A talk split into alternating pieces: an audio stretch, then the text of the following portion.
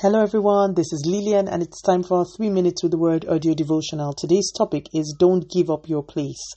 And our anchor scripture is taken from the book of First Samuel chapter eight verses nineteen and twenty. Then we will be like all the other nations, with a king to lead us and to go out before us and fight our battles.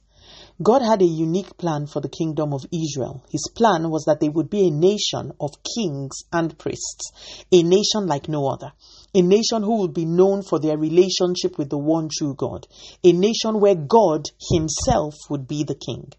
The Bible says Israel arose one day and decided that they wanted to be like every other nation, and so they agitated for Samuel the prophet to make them a king in order that they would look like other nations.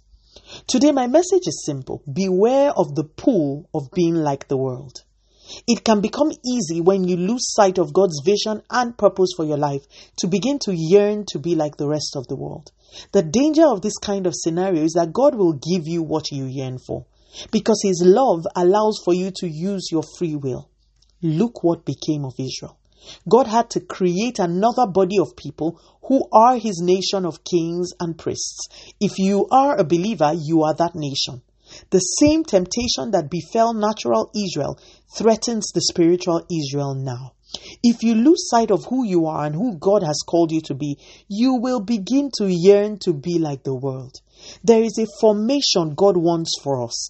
And if you take your eyes off that formation and stare for too long at the world, you will begin to yearn for what the world is. Israel walked away from the superior and became a nation ruled by a man. They walked from away from the supernatural into the natural. Remember Esau and Jacob. Esau took what he saw and gave up a superior portion that was not immediately visible. Many believers are yearning to be like people in the world. Once your life is so in alignment with the world that people cannot tell you apart from those who are not believers, please check yourself. Don't get defensive. Just check your, yourself to ensure that you are in line.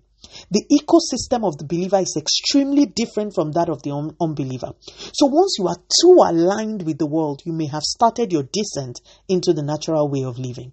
How do you dress? How do you think? How do you speak? What do you do to get ahead in your profession? How do you relate with people? Where do you desire to be? Where do you go for recreation, and what do you do when you go there? Please ensure that you do not romanticize the way of the world. There is a way that seems right to men, but the end is destruction. Let us pray. Father, in the name of Jesus, thank you so much for your word. Please give us the grace to not give up your plans for an inferior mirage. Continue to take all the glory, Almighty God.